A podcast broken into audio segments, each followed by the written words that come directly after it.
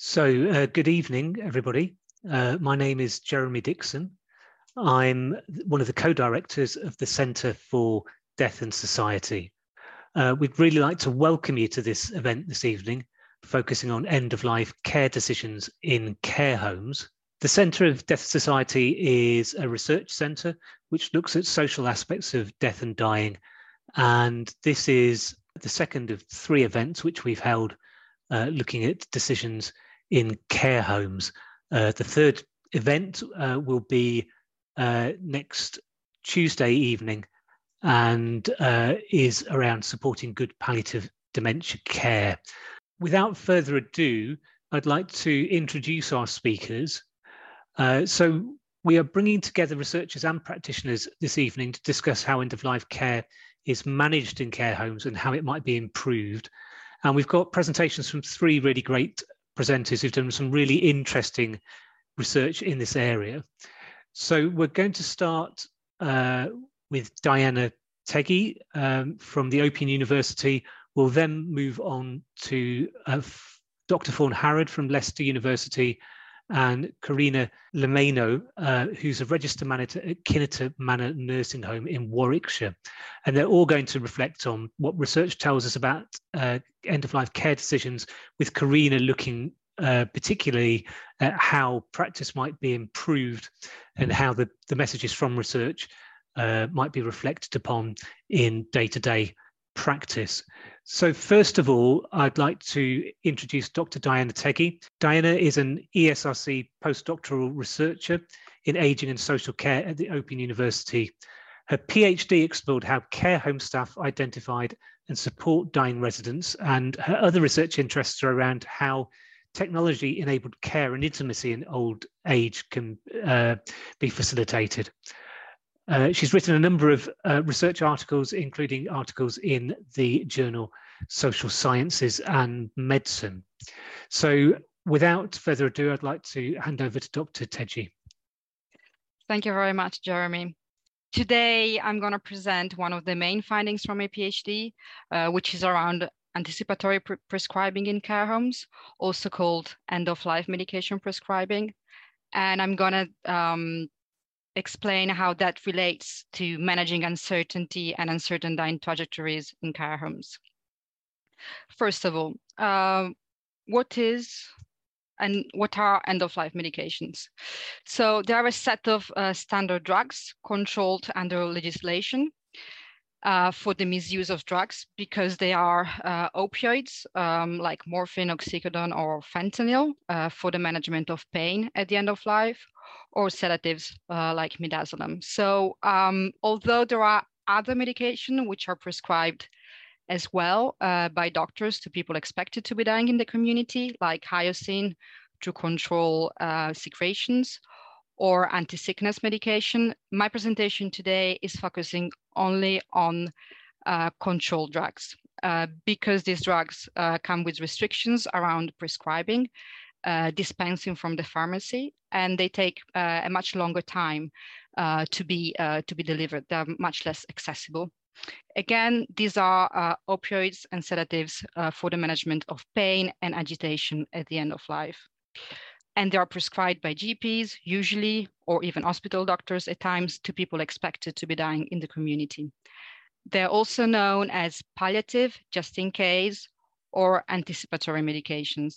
Uh, I'm going to call them anticipatory medications because this is how they are known in the literature. Uh, but actually, in care homes, the, the word that staff would use most was end of life, uh, which identifies the, the purpose of, of why these drugs were prescribed uh, what, are, what is uh, the knowledge gap around anticipatory prescribing? Uh, well, there is very little which is known about how um, anticipatory medication are prescribed to care resi residents in particular. Uh, and this uh, is, is especially important because we know that residents' access to GPs hence anticipatory prescribing, but also residents' access to hospital care uh, is mediated by staff. Uh, so although the rationale for prescribing this medication is that they reduce hospital admission at the end of life, we don't really know if and how they achieve this outcome. So the aim of the study um, is to understand what is the role of staff, and in particular senior staff in care homes, which are respectively nurses in nursing homes and senior carers in residential homes. What is their role in prescribing this uh, medication to the residents, whether they identify residents who might be expected to be dying or not, and also how they use and interpret the storing, so the presence of the uh, medications in the care home, because we have evidence that um, uh, months or even at times a couple of years can elapse since the time medications are first prescribed and people die, independently or whether they're used or not at the end of life, because the, the medication is prescribed ahead of death and uh, in advance of potential need the fact that they are there doesn't mean that you have to administer them. There must be clinical grounds to do so. And finally, the study wants to assess whether all this process of anticipatory prescribing helps uh, reducing the likelihood of hospital admission at the end of life. I conducted this study before uh, the COVID pandemic, and I did it in uh, five residential and nursing homes in the southwest of England. The methods I used are uh. So uh, I've interviewed uh, care home staff, 25 uh, care home staff across five care homes, and I spent long hours uh, shadowing um, carers and, uh, and senior staff. So observing what they did when there were deteriorations and uh, asking them about uh, previous residents who have died in the care home or were admitted to hospital. And finally, I triangulated these two sources of data. So the interviews have my field notes. Uh, the main findings I like to uh, demonstrate today are that uh, senior staff, so nurses and senior carers, they used intentionally the process of anticipatory prescribing to keep the residents to die on the care home premises and avoid an hospital admission. So what, what was the process in which they sought to influence uh, GP de decisions to prescribe? Well, first of all, uh, they monitored. The first step was the monitoring of, uh, of residents' health and whether the, there were changes in conditions to have uh, to be able to um, to argue not to not really argue but to evidence to the gp that there was a need to prescribe the medication because the resident was deteriorating after since there was uh, an uncertainty about whether they would die or not for as long as the resident was alive uh, the, the, the anticipatory medications are kept in place. And this is something that senior staff want. And GPs, they agree with it because the the process of prescribing is quite laborious. It take it can take uh, several hours and up to a day, uh, 24 hours for the pharmacy to deliver to deliver the medications. So once they are prescribed and they are present in the care home, they're usually not prescribed for as long as the resident survives. And this is why they're also reviewed, yeah, because they can stay in place for a long time before the resident dies. Um, senior staff tries to ask the GP to review the medications. How all these conversations around uh, prescribing, not the prescribing and reviewing the medication, how do they take place? Well, uh, uh, access uh, GP services once a week uh, during what is usually called the GP weekly, weekly, weekly round. So that was the main uh, way, the main, the main method used by both nurses and senior carers uh, to communicate uh, to the GP what they uh, what they thought, if they thought that the resident was, was going to die or not. Um, of course, if there were sudden deteriorations, rapid deteriorations, they could also um, rely on um, an emergency visit of the GP to the care home. Uh, the ways in which uh, staff identifies uh, if it might be the moment to prescribe the medications uh, there were like four main indicators. And uh, the first one could be recurrent hospital admissions for the same symptoms. The second one was uh, a hospital doctor discharging the resident back to the care home with a letter, with a letter or a respect form advising against future readmission. The third one was that multiple courses of antibiotics, usually up to three, were ineffective in clearing a major infection, such as a chest infection And the fourth is an overall steep, steep decline in mobility, alertness, appetite. So an overall deterioration of the, of the resident. Uh, none of these things per se um, was sufficient to indicate that it was the time to prescribe. We must see these elements, these stages, uh, in the context of uh, someone who is already very old and frail, yes, of someone who is ill and is losing uh, physical functionality. But again, the work that the staff tries to do around when to prescribe is about predicting a likelihood of dying, is about having the, the medications in place before the, the resident has entered the last dying phase. Um, so this, uh, this quote really describes uh, that tipping point at which someone, at which a resident might die or might recover, but the staff felt they needed to have the medication in place to prevent uh, that the resident went to hospital. And here you see a discussion between a, a, senior staff saying, oh, I think it might be time. And the GP saying, yes, not yet. Uh, but a week later, um, already the, the, the, resident is eating much less. Uh, they're not the usual self.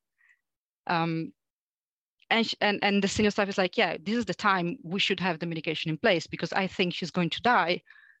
At the same time, I've seen many people recover from that. um, so it's it is not uncommon for residents to survive one or more health crises from which both senior staff and GPs expected them to die and for which end-of-life medications had been prescribed. So review and review timeframes. There is no national clinical guidelines about when um, anticipatory medication need to be reviewed. There is a suggestion that they are reviewed. It is perfectly legal to use the medications for as long as they're not expired after they've been delivered from the pharmacy. But staff in care homes felt because because there was these long times in, in which the medication have been were stored on the care home, they felt that they needed to review uh, that decision. They need to ask the GP whether it was still appropriate to use the medication in case of need. And so, in the absence of a clinical guideline, the fact that on top of identifying a resident as dying, after the resident dies, the, there is the potential for a coroner investigation if the GP does not release the certificate of cause of death, but also there will be a referral that does not lead to a full investigation if the GP has released the, the medical certificate of cause of death. There is a referral to a coroner if the resident has not been visited by the GP within the last 14 days, which is very unnecessary, which complicates the grieving process of the relatives because the funeral, funeral will be delayed. Access to the resident body is also complicated. So on top of identifying dying, uh, what senior staff so, uh, uh, sought to do was to have the GP visit the resident within 14 days of expected death to avoid this unnecessary coroner's investigation. So this 14 days time frame became the time frame used by staff, an indicator of when uh, they should try to have the medications reviewed. Uh, so the functions uh, of this medication, which were prescribed and stored for a long time, on the care home premises? Well, there are three main functions. The first one is uh, providing rapid access to symptom control. The second is to identify the location and ceiling of medical care as a primary care in the care home. And the third one is to demonstrate safe care provision. So um, th there was a feeling that uh, to have the medication if someone, is, if resident experienced symptoms uh, uh, when dying, um, helped prevent the hospital admission because the symptom could be managed. And most times, if the medications were needed and provided, administered, uh, they were uh, successful in controlling the symptoms. At the same time, there were also st uh, senior staff and managers who said that in most cases, the medication were always present when someone died uh, in the care home, but they were not needed because um, less stronger analgesia, such as Oromorph, so oral morphine or patches was enough um, to have a, a, peaceful, a peaceful dying. Also, if someone experienced a lot of pain when dying, it was not uh, paramedics or hospital level care that was sought, but it was uh, help from the hospice. So at that point, it was clear that the person was staying in a care home, and even if the, it, it, they had the experienced uh, experienced pain and agitation, they would use Macmillan nurses, they would use hospice uh, um, support, but they would not use ambulance care, emergency care. So there are other symptoms, other functions beyond pharmacological symptom control that uh, the medication helped uh, to perform.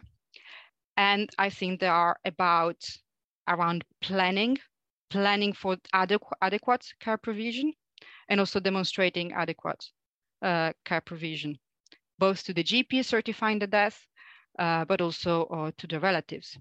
So staff understood the presence of anticipatory medication for a resident as a clear signal, a clear indicator, a clear marker that the person was not for emergency care. They were not for hospital admission. Even though medication could stay there for a long time and needed reviewing for that, it meant that the resident was for supportive and, and, in, and if needed, palliative care on the care home premises. So these, pe- these people were not escalated to, G- to uh, ambulance services, but when they experienced um, deterioration, at time also acute, such as, you know, vomiting blood or uh, a drop in saturation level, it was GP and out of our GP services that were sought instead of emergency care. The third function about uh, demonstrating care provision. So um, staff felt that a death that was sudden, unplanned, so without the, the presence of, of the medication, um, could potentially raise issues around this, the, the, the, the safe, the safety and the, and the adequacy of the care they provided. So this quote is quite striking of a nurse saying that uh, she doesn't want someone who died just suddenly for because of a uh, of an acute deterioration. She wants to be able to expect and prepare for the death because otherwise the GP certifying the death, if they don't have a good relationship of trust with them, or the coroner or the relative may be suspicions and question why nothing was done before. Yeah. Um, so the fact that they had the medication in place and that they could ask the GP to review them. So the GP expected that the, the resident was about was about to die, allowed senior staff to have a smooth uh, management of management of the death post-mortem. So the GP would of course understand that adequate care had been provided and they would sign a medical certificate of, of cause of death. So avoiding that um, the death was escalated to a coroner. Uh, also, if they could hit the time frame, there was no refer, no need to refer to refer the death to the coroner by the GP. And so this allowed uh, a smooth uh, a smooth management and uh, offered protection for staff for taking the responsibility of not providing emergency care, which is potentially life-saving. Yeah because this is the problem. It is a problem of accountability and responsibility of who makes the decision not to provide a care which is perceived as potentially life um, life saving although the reality is that most of the time it can only prolong a state of very low quality of life for a couple of months so uh, again i'd like to stress that uh, the uh, timeliness of when the medication was uh, prescribed and or reviewed was very important because even if the medication was um, was in place, if you stop and but the medication was in place, but it had not been reviewed by the GP in a long time, and a resident experienced a sudden decline, like a heart attack or a seizure, a few staff felt that they were not uh, reassured that it was the clinically adequate decision not to provide emergency care. So they would. I had only one such example, but I decided to put in here because I think, and this is one of my recommendations for policy, I think that to help staff manage the uncertainty about dying, there should be a clear time frame to review the medications. And I think that it would be best to uh, it would be best that this time frame corresponded to the 28 days uh, in which uh, a, in which a person dying in the community must have been visited by a doctor to avoid that the death is referred to the coroner. So that staff does not have to do two things. They don't have to both review the medications and try to have a GP visiting the resident as they are dying. So they avoid this unnecessary coroner referral. They can do both at the same time. They can coordinate care with the GP and they can be sure that that's the right thing to do, both clinically, legally, and ethically. I, I I'm gonna finish on this. I'm sorry if I went a bit over, uh, but I hope I didn't. Okay, and over to you, Fawn. Please feel free to comment even on what I said in your presentation. Great. So thank you, Diana. That was, that was brilliant. Um, we will be taking questions at the end, but you, you may have questions that have come up now that you want to write down before you forget them for, for Diana. So if you look on uh, the bottom of your Zoom bar, you will see a sort of Q&A box there. So if you want to type in questions for Diana Fawn or Carinna uh, that we can take at the end, then please do uh, stick them in there. Uh, so now I'm going to uh, move to uh, Fawn Harrad Hyde. So Fawn is a uh, LOROS Research Associate in Palliative Care and Frailty at the University of Leicester. Her PhD explored hospital transfers from care homes by focusing on the way that care home staff identify and respond to possible deteriorations in the health of care home residents. Uh, Fawn's currently working on a new project exploring ways to support family members of care home residents to be involved in decisions around their relatives' health at times of deterioration and towards end of life. So I'm going to hand over to Fawn now. Uh, so over to you, Fawn. Thank you very much. And I'm hoping that you'll be able to see my slides in a second. Does that look about right to you? Yep, they're, they're on. Brilliant, that's great. Okay, so thank you very much, uh, Jeremy, for that introduction. Um, as you've already said, I'm going to talk about two different projects today uh, that both have focused around the perspectives of care home staff and the perspectives of families at times when residents might experience deteriorations in their health um, and especially when they might head towards the end of life. But before I talk about the specific projects, I wanted to set the scene a little bit for you and to talk about what we already know about this topic.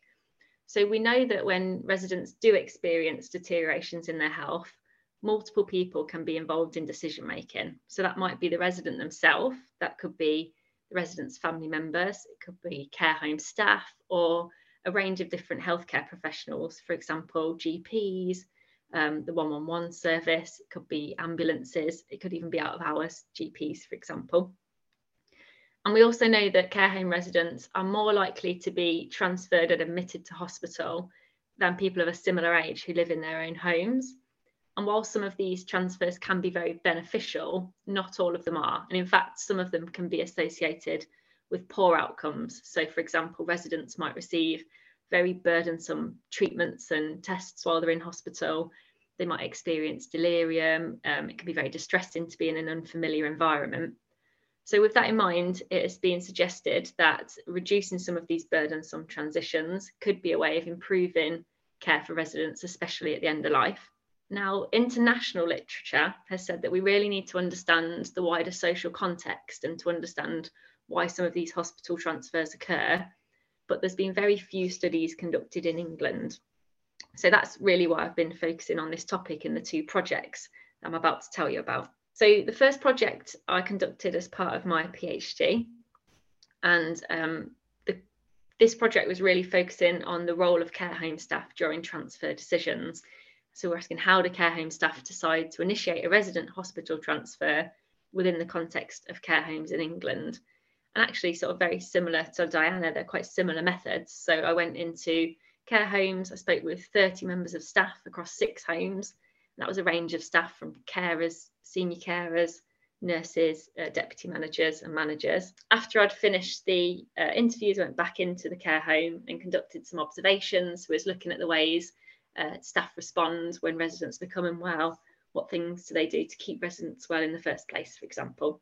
And then in the second study, which is something that I'm currently working on at the moment, I've really been focusing on the views of family members, but particularly thinking about how might we better prepare families to be involved in some of these discussions and decisions at times when their relatives' health deteriorates.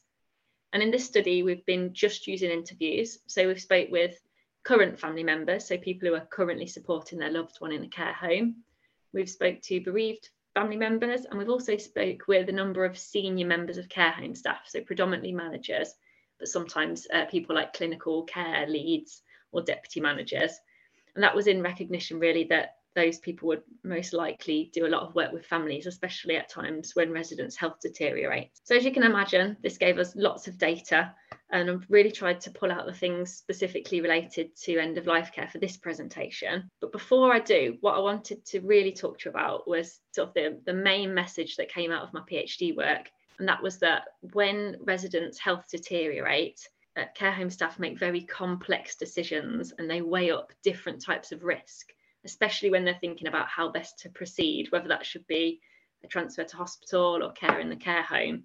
And people talked about lots of different types of risk, and we um, can categorize these into five types. So there are risks for residents in terms of where might be best for their health and their well-being, what's that resident's um, personal preference.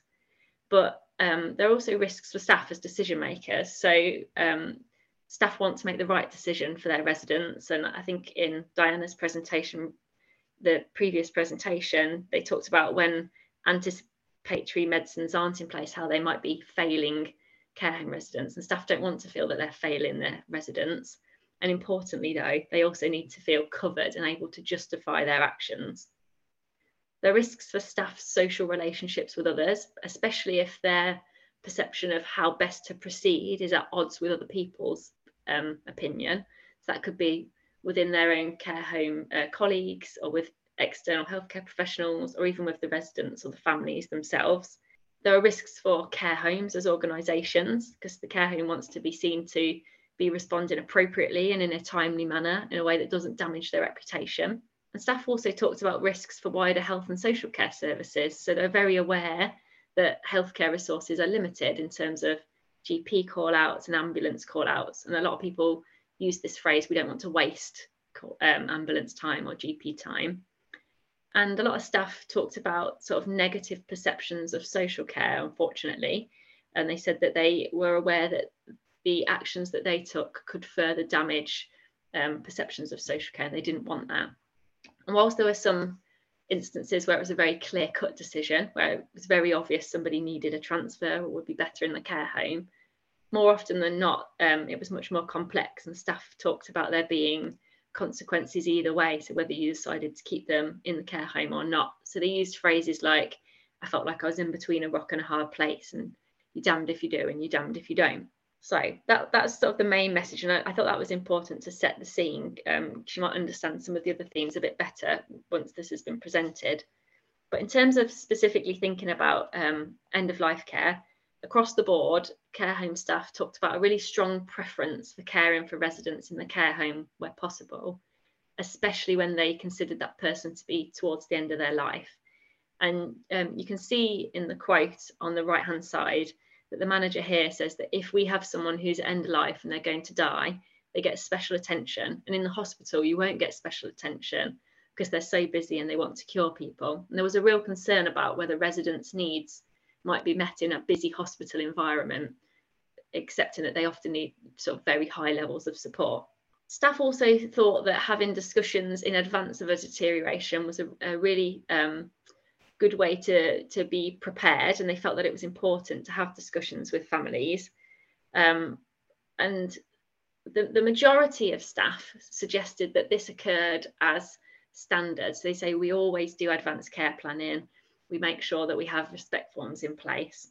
Although the majority said this, not all care homes said this, and some were actually very honest and said that you know we we find it a little bit difficult to have these conversations, and I'll come on to that later.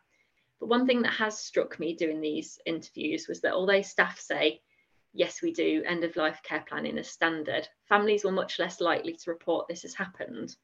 And I think there's sort of various explanations for this. So, for example, it could be um, a reporting bias. People might be, the staff might be telling us things that they think we want to hear. It could be a sample bias, so that actually the people that agreed to take part in our research projects might feel that they're doing end of life care really well. Um, it could be that the conversations aren't happening, or it could be actually that they're sort of built into everyday conversation, so that actually, because they're not uh, sort of separated out as just end of life conversations, perhaps families aren't even aware that or don't recall it as being like a big deal type of thing. I'm, I'm hoping I'm making sense there, but if I'm not, I can come back to it a little bit uh, later. But what I wanted to talk um, about here is that although most staff felt comfortable to have conversations with families, other people said that they found this very difficult. Um, and there were specific uh, concerns around the timing of these conversations. So they said, although it would be ideal to ask people on admission so that we've got all the information we need, often that's a very emotional time for family members. And we don't want to talk about end of life care and the families perceive that that we're talking about it because we think that their loved one's dying, because that's not true. We're just trying to get organised. Um, and there's lots of concerns about saying the wrong thing. Now, staff said that um, some of this was just down to individual differences, and some people felt more comfortable than others to have those conversations. Perhaps they got more experience or even just more personal experiences of, of dealing with death in their own life. Um, but one thing that has struck me is that having a nursing background appeared to be helpful. And you can see that again on the quote on the right hand side. This was a manager who wasn't a nurse by a background. She said, We know the residents and we build the relationships, but I don't have the medical answers. So if the family say to me, Well, what happens in the event of? Something medical, I don't know, and I have to go back to the GP. So sometimes perhaps that's why there's a bit of reluctance from staff. And again, I think it's that concern about saying the wrong thing and uh, not wanting to misadvise families, perhaps not wanting to show that you don't have all the answers as well. And some care homes, um, and I did see this perhaps more in residential homes where they uh, enlisted the support of others. So if they had a good relationship with their GP, they might ask the GP to have conversations. And if they had a good relationship, uh, for example, with an advanced nurse practitioner, they might refer families to do the respectful and to have those conversations with somebody outside of the care home. And on the theme of um, support from GPs, staff and families really valued this support. Um, and families found it very reassuring, especially when GPs were almost backing up what the um, care home staff were telling them. So you can see here it says, and families need, you know, sometimes it's not enough that nurses will give their explanations. Sometimes it's better if the doctor will tell them. When they hear the doctor say the same thing that we're saying, then they are reassured. In some respects, I wish this probably wasn't the case. There's a medical hierarchy thing most likely going on here. Um, but you can understand why if you're a family member, you just want to check with every source of information that you're getting the, the right information there. And GPs played a really key role in advanced care planning conversations as well. So creating some of those forms, respect forms, do not resuscitate forms. And staff talked about how lack of support from GPs might lead them to feel that they had to transfer someone at a time of deterioration. So they were saying, if we don't have support from a GP, uh, those advanced care plans don't get done. So then we've got nothing in place to tell us that person's not for hospital admission, or we haven't had the support to um, have somebody have a conversation to reassure the family, or again, um, we just haven't got somebody to come out and offer that healthcare support, so then we feel like we have to call 111 or 999. That sets off a chain of events where we're, we're more likely to see a hospital transfer that the staff didn't really want in the first place.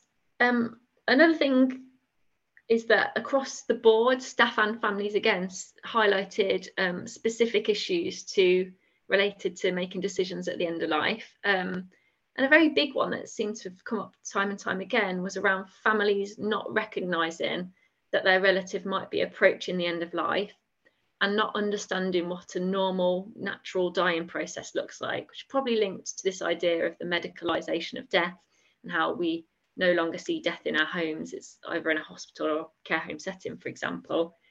Um, and I had instances where people would initially at the beginning of their interview say things to me like, oh yes, um, my father died completely out of the blue. But then as you went on, they'd say, you know, he was 97, he had advanced dementia, he had he was very frail, he had multiple health conditions, um, he was on thickened fluids and softened foods, and he he'd had multiple hospital admissions. Even sometimes they'd been told within one of those hospital admissions, we would consider them to be end of life, but then they'd recovered. Um, all those things for me, looking at, at from an outside in, would be sort of flags that someone was in the final stage of their life. But for a lot of families, they they just they couldn't see it. And I don't know if some of that is um, denial or perhaps you're so used to seeing your relative at this sort of deteriorated um, level that, and they, and like Diana was saying in her previous presentation, people do experience these crises and, and survive. So perhaps even when someone in, in is, a, is in a crisis, you still don't expect them to die. But uh, that aside, there are also specific concerns about residents not eating and not drinking when they're at the end of life, families being concerned that they were thirsty or starving, even if they're at the point where their food, their body would not metabolize the food or make use of those fluids. And families are also often dealing with a real mixed range of emotions. So it might be sadness, it could be relief that that person, um, if they die or, are nearly dying, that relief about them not suffering anymore, but also experiencing the guilt. So there's a, a lot going on there um, and a lot of sort of emotion work that staff have to do when working with families. And another thing was that staff felt that a lot of families didn't really understand the potential drawbacks of going to hospital. So a lot of families might push for a transfer, uh, but they had to do a lot of work to try to convince them of the benefits of staying in the care home and to say, yes, there are things the hospital can do, but also there are some things that they might not do as well. And finally, I just wanted to talk about advanced care planning. So things like your respect forms or your oh, do not resuscitate documents. Um, because I thought people might ask, well, can advanced care planning play a role in this? And staff found advanced care planning um, documents in particular useful during that in the moment decision making because they felt that it provided them with a clear path, um, sort of a directive document on how to act. And they also felt that advanced care planning conversations could reduce conflict with families so that if everybody's on the same page, you shouldn't get those risks around um, disagreeing with people in the spur of the moment. And importantly, staff felt that having an advanced care plan in place legitimised that decision to care for the resident in the care home. And there were uh, certainly instances where they said, we felt like we had to transfer someone because that paperwork wasn't in place. But it's not just enough to have a, uh, the paperwork in place. That paperwork needs to have a number of qualities based on what staff were telling me. They felt that the paperwork should be as unambiguous as possible and as detailed as possible. So to actually say, not for hospital admission, not to skirt around the issue, to spell it out. They felt that they needed to be reviewed regularly because they recognised people's needs changed. And they talked about the importance of these documents being understood by families and whilst staff said that that wouldn't remove all of the um, issues out of decision making, so you certainly would still perhaps get your families um, pushing for a transfer every now and again, or people changing their mind in the heat of the moment. You could certainly um, make things much easier and try to reduce some of those issues. So that's sort of me presented all my main findings. Where I'm at now at the moment is all the um, my PhD project is completely finished as I said, I'm working on this um, project around families and how might we better support families to be involved. Uh, we've just finished our data collection, so we're continuing with the analysis, working through those interviews that we've completed. And we're getting to the difficult part now where we're really going to have to start making uh, recommendations. So, recommendations for further research, for policy, um, and for how we might move forward as well at LOROS Hospice. Um, will they develop new services based on this research? hopefully in the next few months I'll be able to answer those types of questions. So I know there's a lot in that presentation, but just to summarise, um, if you take anything away from this, it's that when residents' health deteriorates, care home staff weigh up several types of risks. These are really complex decisions that they make. Staff prefer to keep residents in the care home, especially when they expect, uh, suspect that residents are approaching their end of life. They think it's really important to have end of life conversations with families prior to that deterioration taking place, but they acknowledge that sometimes these conversations can be really difficult. And staff had highlighted a range of specific issues related to end of life care and care homes, and perhaps they might be avenues for further research or uh, further training or even just better conversations about those types of topics. But I think understanding this phenomenon around um, experiences of deteriorations from the views of staff and from the views of families is hopefully an important step towards working towards getting residents good quality care at the end of their life. Brilliant. So thank you very much, Fawn. Uh, that was great. Um, again, just to remind people, if you would like to um, ask a question, then please just uh, uh, put it in the Q and A box, and we'll we'll take those at the end. We've already got a few in there, which is is great. Uh, so at this point, I'd just like to hand over to Carinna uh, Lumayno, who's a registered manager at Kineton Manor Nursing Home in Warwickshire. So the home provides nursing and care for up to 53 residents, and Carinna joined as a nurse before being promoted to deputy manager and then becoming resident manager. Carinna and her team have done lots of work in a home to prevent hospital transfers from care homes, and she's going to talk to us about some of the tips from a practice perspective here. So over to you, Carinna. Thank you. So um, basically, it's just uh, to elaborate further to what Fawn have um, spoken about. It's just putting it into a practical, um, more practical view uh, as a, a, nurse working in a care home providing end-of-life care. Uh, so we're Kineton Manor Nursing Home. We are care provider provide outstanding companionship, care, and comfort for older people living in the nursing home. Um, we specialize in providing care for residents with nursing needs, dementia, and palliative care. Uh, we work alongside medical professionals because we are involved with varying stages of the aging uh, process. We have residents that are uh, younger than 65 who are diagnosed with early dementia up until uh, the later stage of their life where we have 100 year old with dementia. So uh, we have different stages of uh, aging process here. Um, our main goal is to improve the experience of living well and dying well with dementia for residents, staff, families, and the wider community. Um, that's been uh, been part of the teaching care home to exactly do that. And uh, ever since, we've been trying to provide uh, residents to have a living well and to die well and to die with uh, dignity.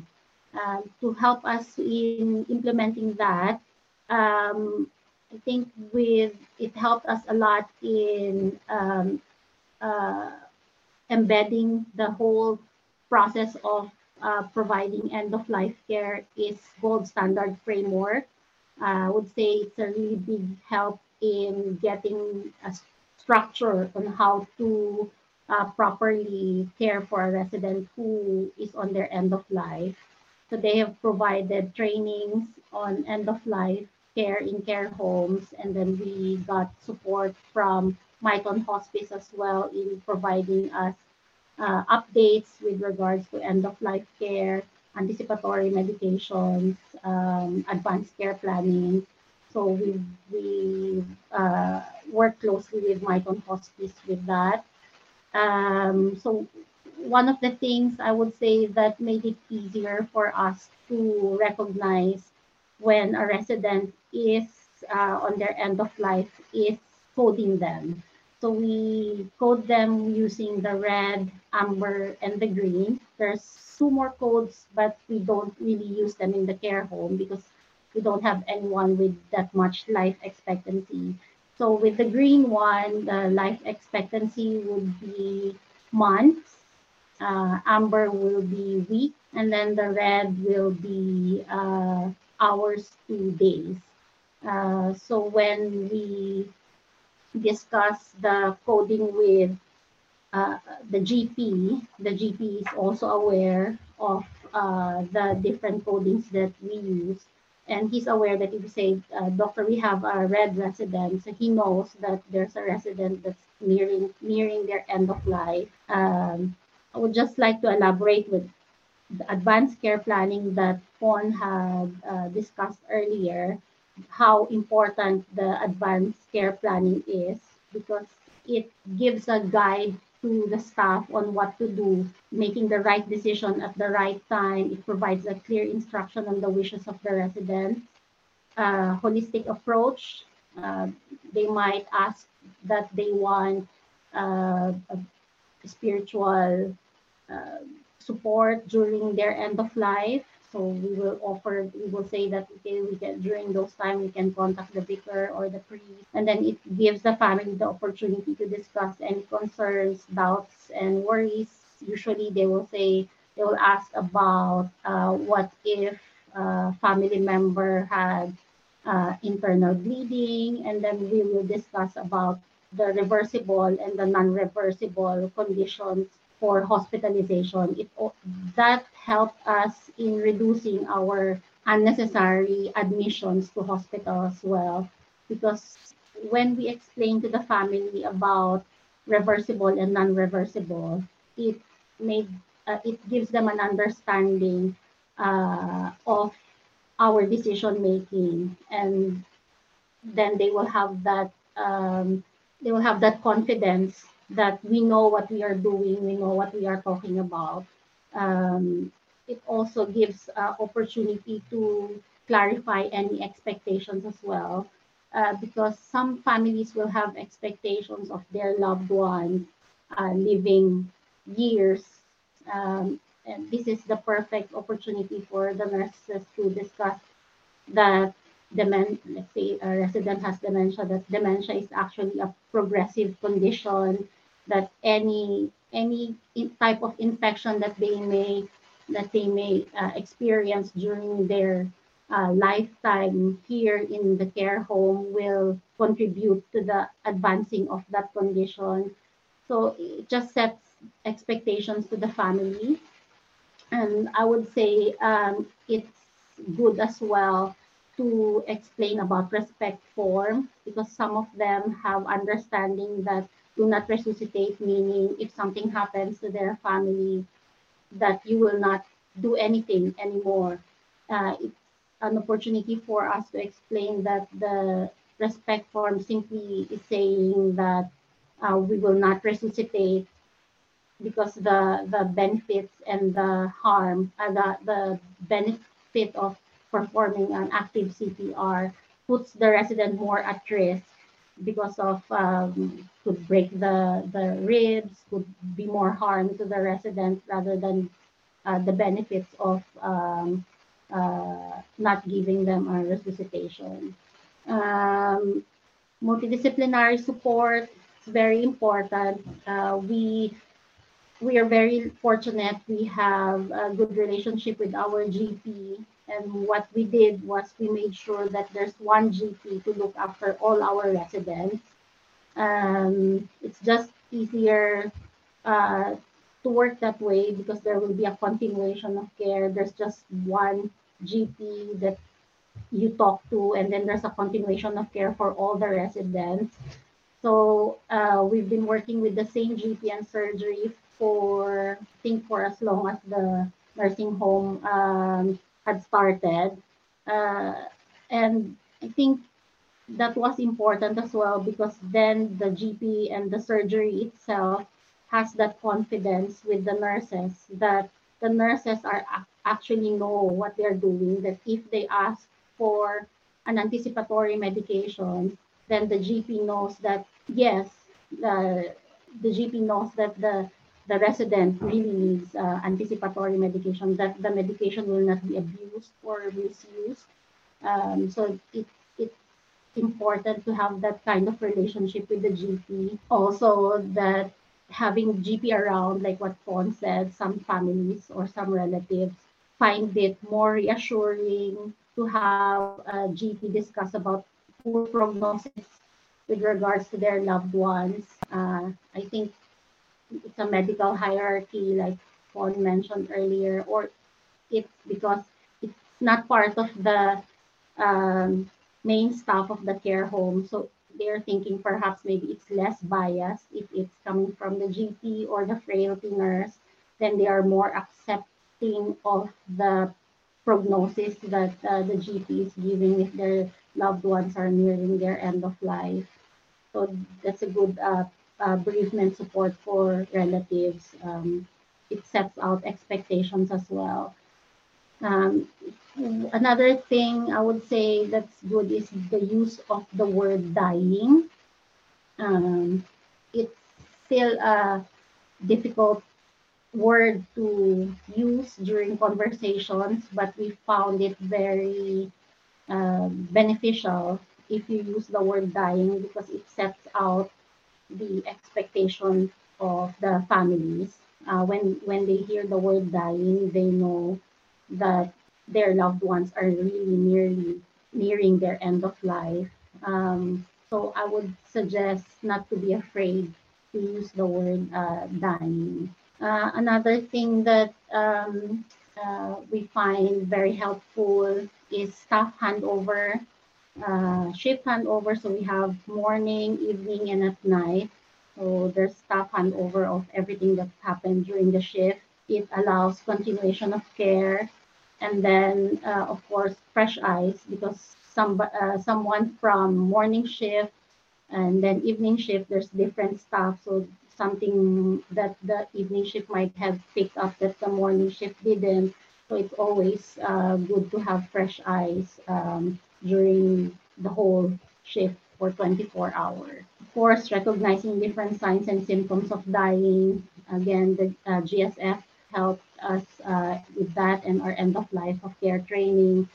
So some of the signs and symptoms I would say would be like uh, Diana have mentioned earlier, reduced in oral intake or no oral intake at all, increased in secretions or gurgling sounds, which sometimes the family find difficult to listen to. But if you explain that it's part of the dying, that it's not actually, um, the resident's not actually suffering, but actually it's part of the dying process, they are more sometimes receptive, not all the time. There's still family who are anxious hence the anticipatory medication in hand will be very helpful. Um, very sleepy to nearly non-responsive anymore to stimulant, Cheyne-Stokes breathing, and discoloration of skin are clear signs of uh, resident um, nearing their end of life. It gives us uh, opportunity to inform the family and the family sometimes uh, stays with the resident, uh, with their loved ones and are able to spend the last um, minutes or last hours of their loved one's life with, with them. Recognizing when to use syringe driver, morphine patch, or PRN or bolus medications, because like uh, Diana said earlier, not every time you will need a syringe driver. Sometimes a morphine patch um, morph will suffice to manage the symptoms of the uh, resident who is nearing their end of life.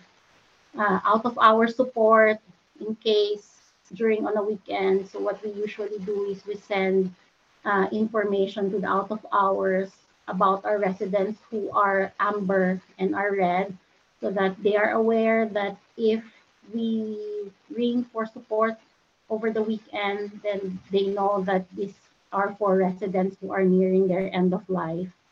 And then, of course, the importance of communication with family, uh, building that relationship, that trust uh, is very important because at the end of the day, even if you code them red, amber, or green, something happens along the way and a green resident dies.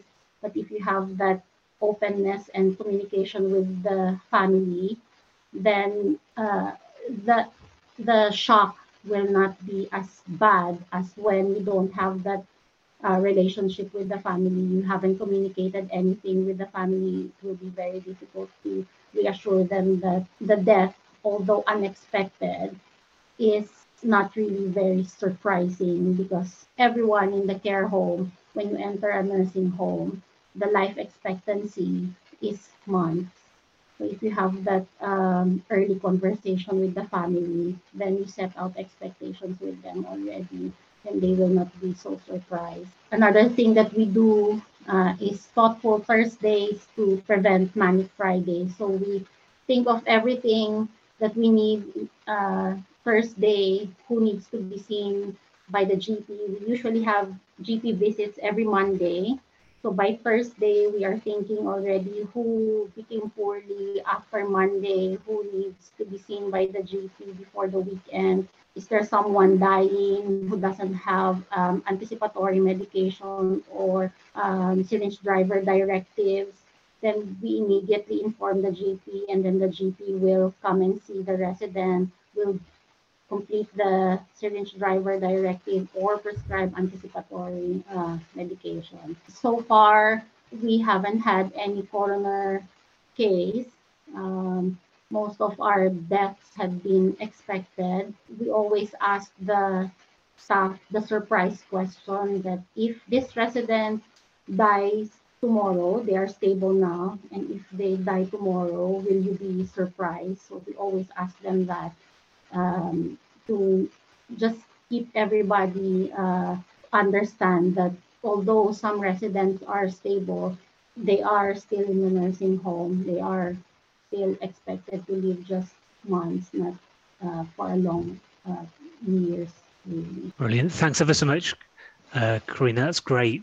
So we've got we've had quite a lot of questions um, as we've been speaking, and um, uh, Diana and Fawn have been doing some good work uh, and have answered some of those questions as we've gone along. Uh, so do keep sort of typing the questions in the box. Um, some people have given questions to specific people, which is, I think, are the ones which uh, uh, Diana and Fawn have picked up particularly, but we've also got some ones which are a bit more open. Uh, so um, I'll ask those to, to everybody here, and um, people can sort of just chip in. Um, uh, they may have been directed to one person or another, and we might have lost track of that slightly. If so, uh, I apologise. But I think because there's quite a lot of overlap between the presentations, uh, hopefully everybody can uh, contribute to uh, the answers here. So there's a question, first of all, uh, from Alison Reeves, who says, can a respect form take the place of a DNAR form? And what is the difference between a TEP form and a respect form? Okay, so that's the, the first question. I'll also take a question from Bethany Simmons, which is quite similar. Uh, so Bethany says, my understanding was that advanced care plans and DNR forms need to be discussed and agreed with the individual and their family, or is this only in the case of a lack of mental capacity? So uh, I don't know if anybody, uh, I'll put that out to all three of you. So I don't know who wants to start with Alison's question first. Can a respect form take the place of a DNAR form? Do you want me to start with this? Yeah, go for that. Go I want to preface this with saying I'm not medically trained, but my under so there is a very there's a possibility I could be mistaken, and if somebody feels I I am, please let me know. I think my understanding was that the do not resuscitate forms they've been around for a very long time, and there's been a bit of a push more recently um, to replace some of these with the respect forms, the respect standing for recommended summary plan for emergency care and treatment have been developed by the Resuscitation Council. So yes, they respect forms sort of can take the place of do not resuscitate, but they're often a little bit broader rather than specifically about um, CPR and resuscitation. So they might ask questions around do you want to go to hospital and, and place of care rather than being specifically for uh, just for resuscitation. I suppose I don't know what a TEP form is. I don't know if that's something that's local treatment treatment escalation plan. Ah, okay. And is that something that's usually documented within a care home, or are they done? Are they yeah yeah? Or do they look different? Uh, they came out before the respect. Okay. And the idea was again to try and understand the ceiling of care, so the maximum yeah. level of care that someone would receive. Um, so I think the new guidelines it depends it depends on the locality, yeah. It depends on the mm-hmm. NHS trust, yeah. Uh, but uh, for instance, in the Bristol area where I live, yeah, respect forms are substituting the uh, TEP forms, yeah. but they're trying to achieve the same outcome. Yeah, so enlarge the uh, advice about the what is adequate clinical care beyond do not resuscitate. Yeah. Okay, thank you. Um, Carinna, do you want to add anything to that? Uh, yes, the DNAR uh, form had been replaced by respect. So now the, the do not resuscitate will be included in the respect form. Mm. So there will be a decision there uh, that would say do not resuscitate, uh, not for hospitalization, uh, things like that will be in the respect form. Who made the decision as well will be in there. Okay, brilliant. Thank you. Um, so this is a comment really, but people might want to uh, come back on the comments. So the, the comment is uh, from Compassion in Dying. Uh, so uh, they say we've had so many callers upset that proper best interest decisions are not made, that their loved ones' wishes to remain in the home and not receive life-sustaining treatments are ignored, and that clinicians refuse to offer palliative care input for their loved ones. Uh, did you find that too? I think that was to Fawn, but I'll also ask it to Diana and, and Carinna as well. So I can make a start on this and let people jump in. Um, I think I did read this comment and I thought about replying in the chat and I was thinking quite carefully about how to respond because um, it's really sad to hear that people aren't having the opportunity to have those discussions if they want them.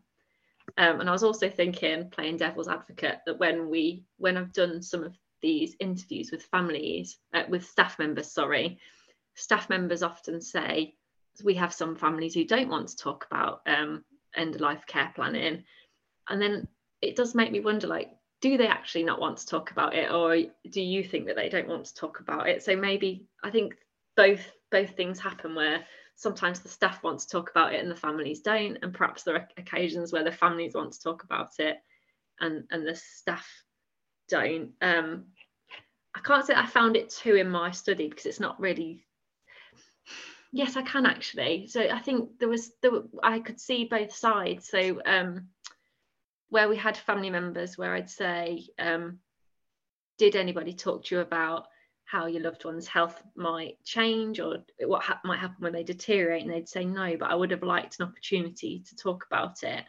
So yes, I think I did. I did see that um, as well, and it, it is sad to hear because people only die once, and you want to get that right, and the families want to get it right as well as the staff wanting to get it right, and i think what these projects are showing is that there are there is still room for improvement in terms of the way we talk about end of life care planning. I really liked lots of the things and the phrases that Carinna and her team use. They talk about dying and they use the word die to make sure people are on the same page. And they talk about reversible and non reversible illnesses to try and manage those expectations. I'm not sure I'm answering the question now. I'm sort of thinking out loud, but yeah, I think I did see instances of that as, as sad as it is to report. Okay. So, if, okay, maybe Carinna this time around and then Diana, just to change the order around a bit. Yes. Um, sorry, me or Diana? Um, Carinna, if I can go, go, to Diana first, if you prefer. Uh, do you want me to go to Diana and then come back to you, Carinna? Yes, yes. Yeah, okay. Diana, so go to you next. So, yeah, uh, it's a very good and a very difficult question. Uh, in my experience, uh, I did meet a GP who came to the care home to do a respect form because a resident really wanted to discuss, um, you know, what would happen if they if their health declined. It was a resident with um, who had several strokes, and she really wanted to have no interventions anymore.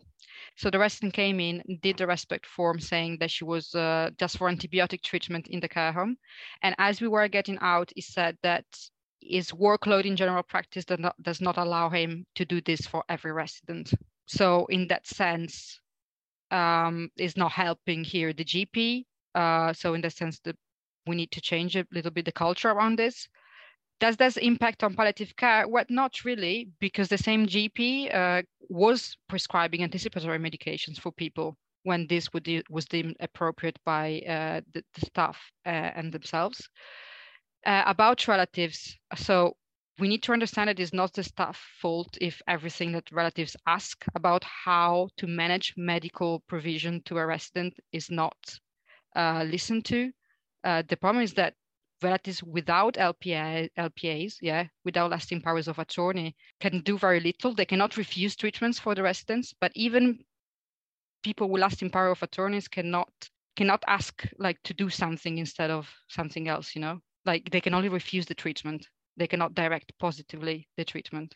So i think that's where a lot of these uh, conflicts arise uh, and the staff has a duty of care and they're acting in what they think is the best interest for the resident at the at all times. Yeah they are in very good faith. Great thank you very much. Uh, do you want to add anything to that Carinna? Sometimes another uh, one of the challenges will be uh, if there's no power of attorney for health and welfare in place, and then there's a family dynamic. Um, so often the the staff are left in between on what to do because the the, the children or the spouse will be in different sort of place in how to uh, care for their loved one. So usually those um, those will arise uh, during the advanced care planning or during the dying phase of the resident.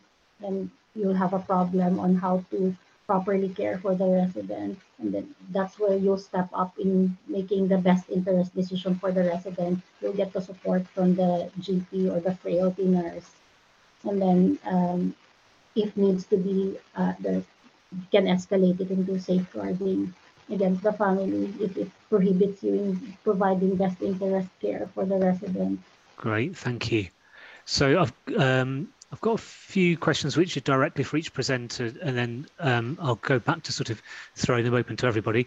Uh, so there's one for Diana, then one for um, Fawn, and one for Carinna. So um, the first one for Diana is from somebody who's just down as Zoom user. Um, so they say, uh, thank you for your presentation, Diana. Uh, there's a clear description of the process of senior staff advising GP and requesting reviews. How about the outcomes resulting from this? Do they reflect the intended aim of having clients die in care homes? Yes, yes. When when the medications are in place and have been reviewed, at the time I was in the care homes was within 14 days of a resident death, they would die in the care home, they would not be moved to hospital because the anticipatory prescribing is perceived as a very an, an ambiguous indication that the person is expected to die so they're not sent uh, for hospital treatment. Um, a bit of ambiguity may arise if the medication stays there for months without being ever reviewed, and then there's a sudden event. Thank you. So there's also uh, a question here, I think, which is for um, Fawn. So uh, this one's again, this is from the uh, Zoom user uh, who says, uh, Are there any examples of a nature of individual differences in end of life care decisions and which was most likely to persevere? Uh, i.e., how divergent views between families, residents, and the GP staff were typically addressed? Hmm. Again, I saw this question and I thought about typing. I think it's a bit of a complex answer, so I'll try to be as succinct as possible off the top of my head. Um, and I think when there, there were lots of instances where staff talked about um, situations where their own view of what was best for the resident didn't always line up with other people's views. So whether that was the uh, the resident, the family member, or the GP, and I must be honest, that was most of the time either with the family member or with another healthcare professional. Um, and in both instances, staff had choices, so they could concede and choose to, uh, if a family member was pushing for a transfer, they might choose that the easiest option was to, okay, I'm going to do the transfer for lots of reasons. So, for that reason around what if I don't transfer that person and actually this time tomorrow it turns out they're very unwell and they should have gone, that puts me personally at, at risk. It's risky for the resident, it's risky for the care homes, all these sort of risks I talked about in my presentation. Um, they may choose to try to address that and to have a conversation with a family member, or they may choose to enlist the support of others, so like a third party. So, for example, when the care home staff were um, bringing in the GP to try to talk to a family member if a family was pushing for a transfer that they felt wasn't needed. I think it was a little bit different with healthcare professionals, especially from the view of care home staff, because they were saying things like, I have called a GP or I've called an ambulance because I need support, that person has advised that we should send a resident to hospital, I'm going to find it really difficult to argue against that now because I've called to say I'm not sure and I need support. How do I justify acting against that advice? And importantly, I think for staff, and I know I'm talking prim- primarily from the staff view here, probably because I know my PhD data much better than the families data that we're still working on. I think staff found it sort of more difficult to justify doing less, if that makes sense. So they found it more difficult to justify not transferring somebody to hospital or not not calling 999. And I, I think that was very much about that fear of being accused of, fa- of failing to fulfill a duty of care. Um, sometimes it was easier to justify doing more. But again, whether that's clinically appropriate for the resident, I'm not sure. But I actually would like to do some more work in the future, looking about looking specifically at these negotiations, because whilst my PhD focused on the views of staff, and this new project has focused on the views of families, I've not seen much in practice in terms of those actual negotiations taking place. And I think it'd be really interesting. So thank you for that question. Great, thank you. So there's a question, a couple of questions now uh, from, which I think were for Carinna actually, um, or three in fact.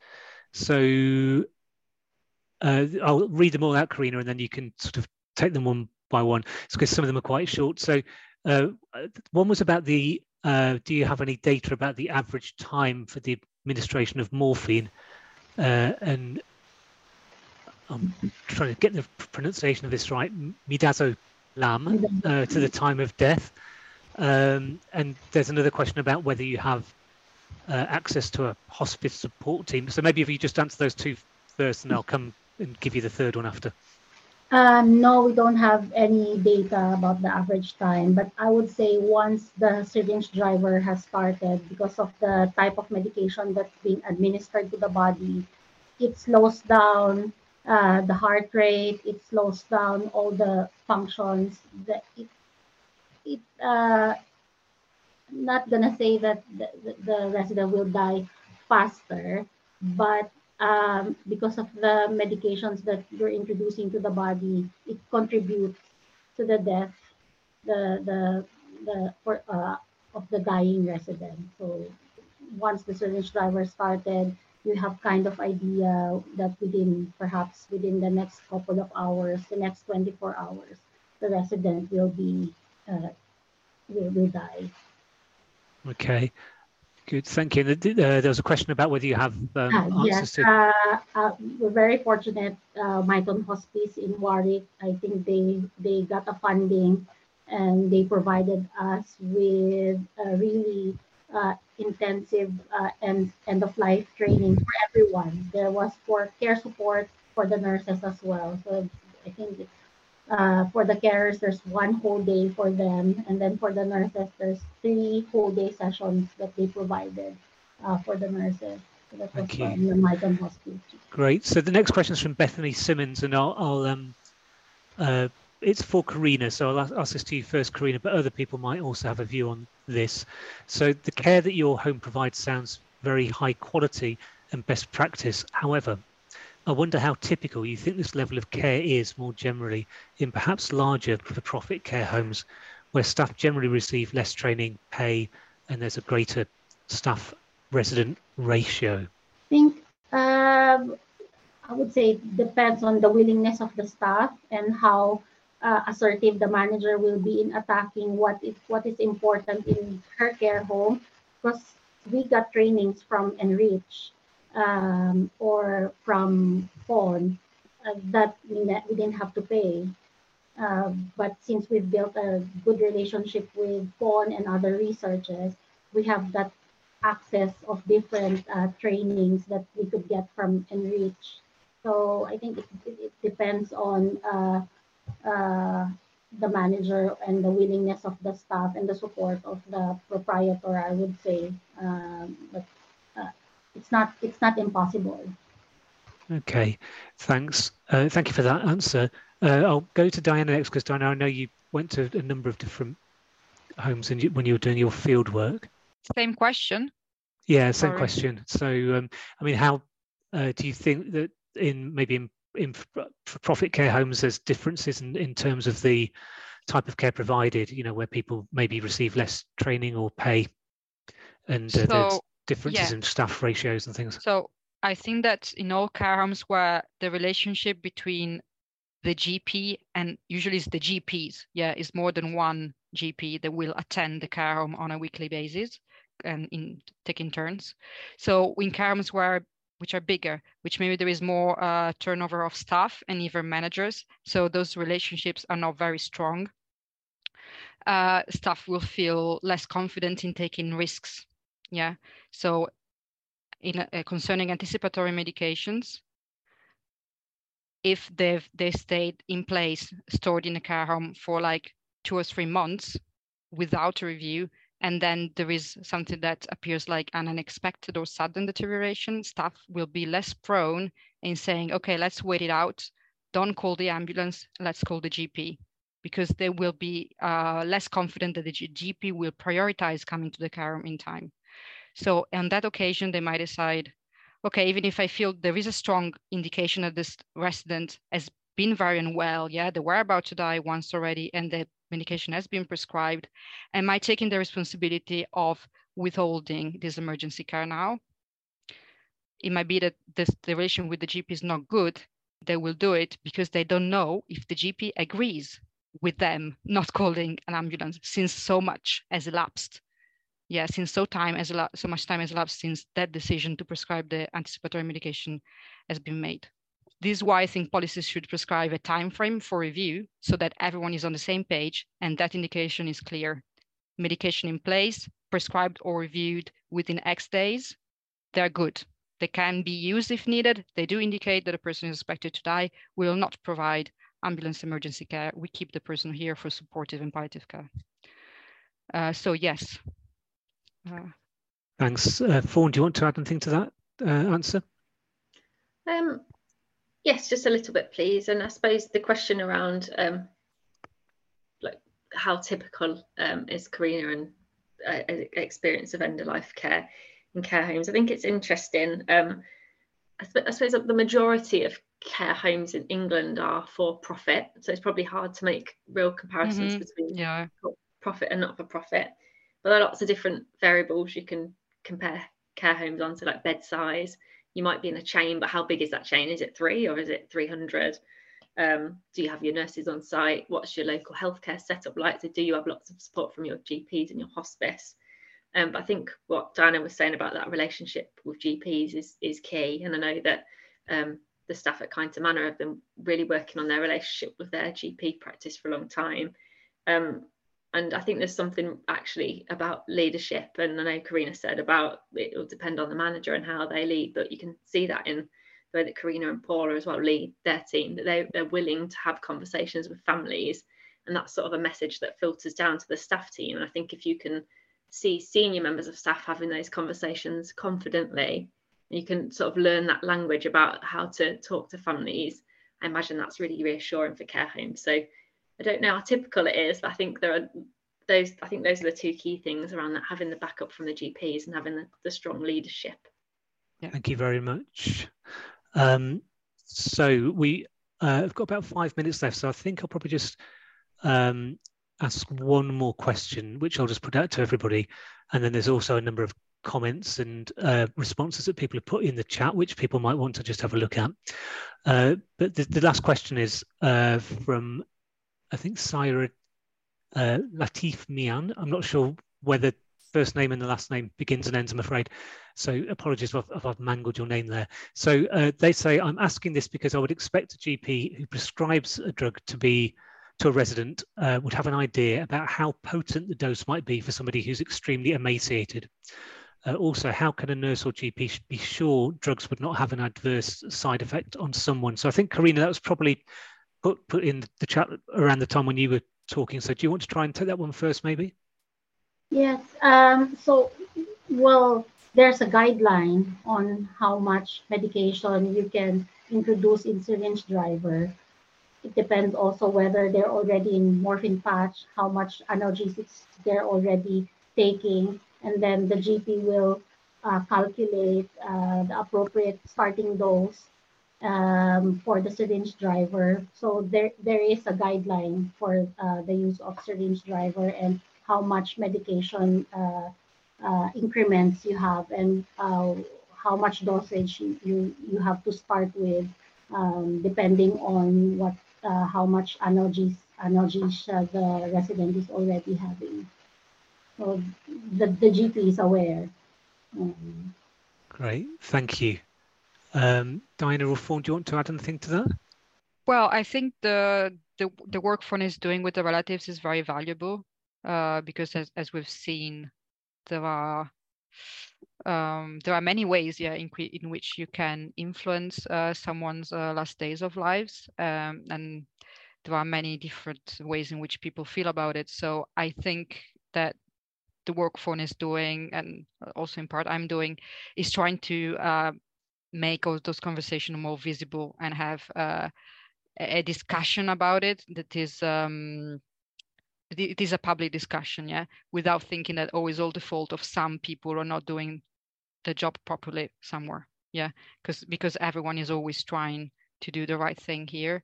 Is that we also sometimes have different ideas about what is the right thing, and also we have medical hierarchies, so different powers in uh, decision making. Uh, yeah. Fawn. Might surprise you, but there's nothing further from me for that question. okay, thank you very much. Um, so uh, I think we're almost out of time. So before people uh, have to leave, I just want to uh, remind people we've got a further event um, next week, which is Tuesday at seven o'clock. Um, th the event is about supporting good palliative dementia care, and we've got um, Dr. Nathan Davies from UCL, who's uh, coming to speak to us. I've put the uh, link uh, for the event that you can register for in the chat. Um, so he's going to talk about the, the work that him and his team have done around um, decision aids for end of life care and dementia, and a set of rule of thumbs for practitioners making end of life care decisions uh, for, for those with dementia as well. And uh, these rules of thumb have been successfully implemented in some UK NHS hospitals, general practices, and hospices. So it will be really nice to have him here. Uh, the lectures to commemorate Beatrice Godwin, who was a, a student with our research centre who uh, sadly died prematurely and had a very close interest in dementia care. So the event's free as well. So please do register and we'd love to see you all there. Um, there's a few more comments down the bottom, so thank you very much uh, for your comments. Uh, the majority I haven't read out have been um, thanking uh, Diana, Carinna and Fawn for their presentations and, and saying that they, they found it very useful. Uh, I too would like to, to thank all the speakers uh, for coming and giving us the, the benefit of their experience, both from research and practice. And it's been great to see so much um, uh, fruitful conversation between the, the three speakers this evening. So thanks to all of you for for, for uh, speaking, uh, Diana, Carinna and Fawn. And thank you very much to all of you for attending this evening. And we really look forward to seeing you at future Centre for Death and Society events.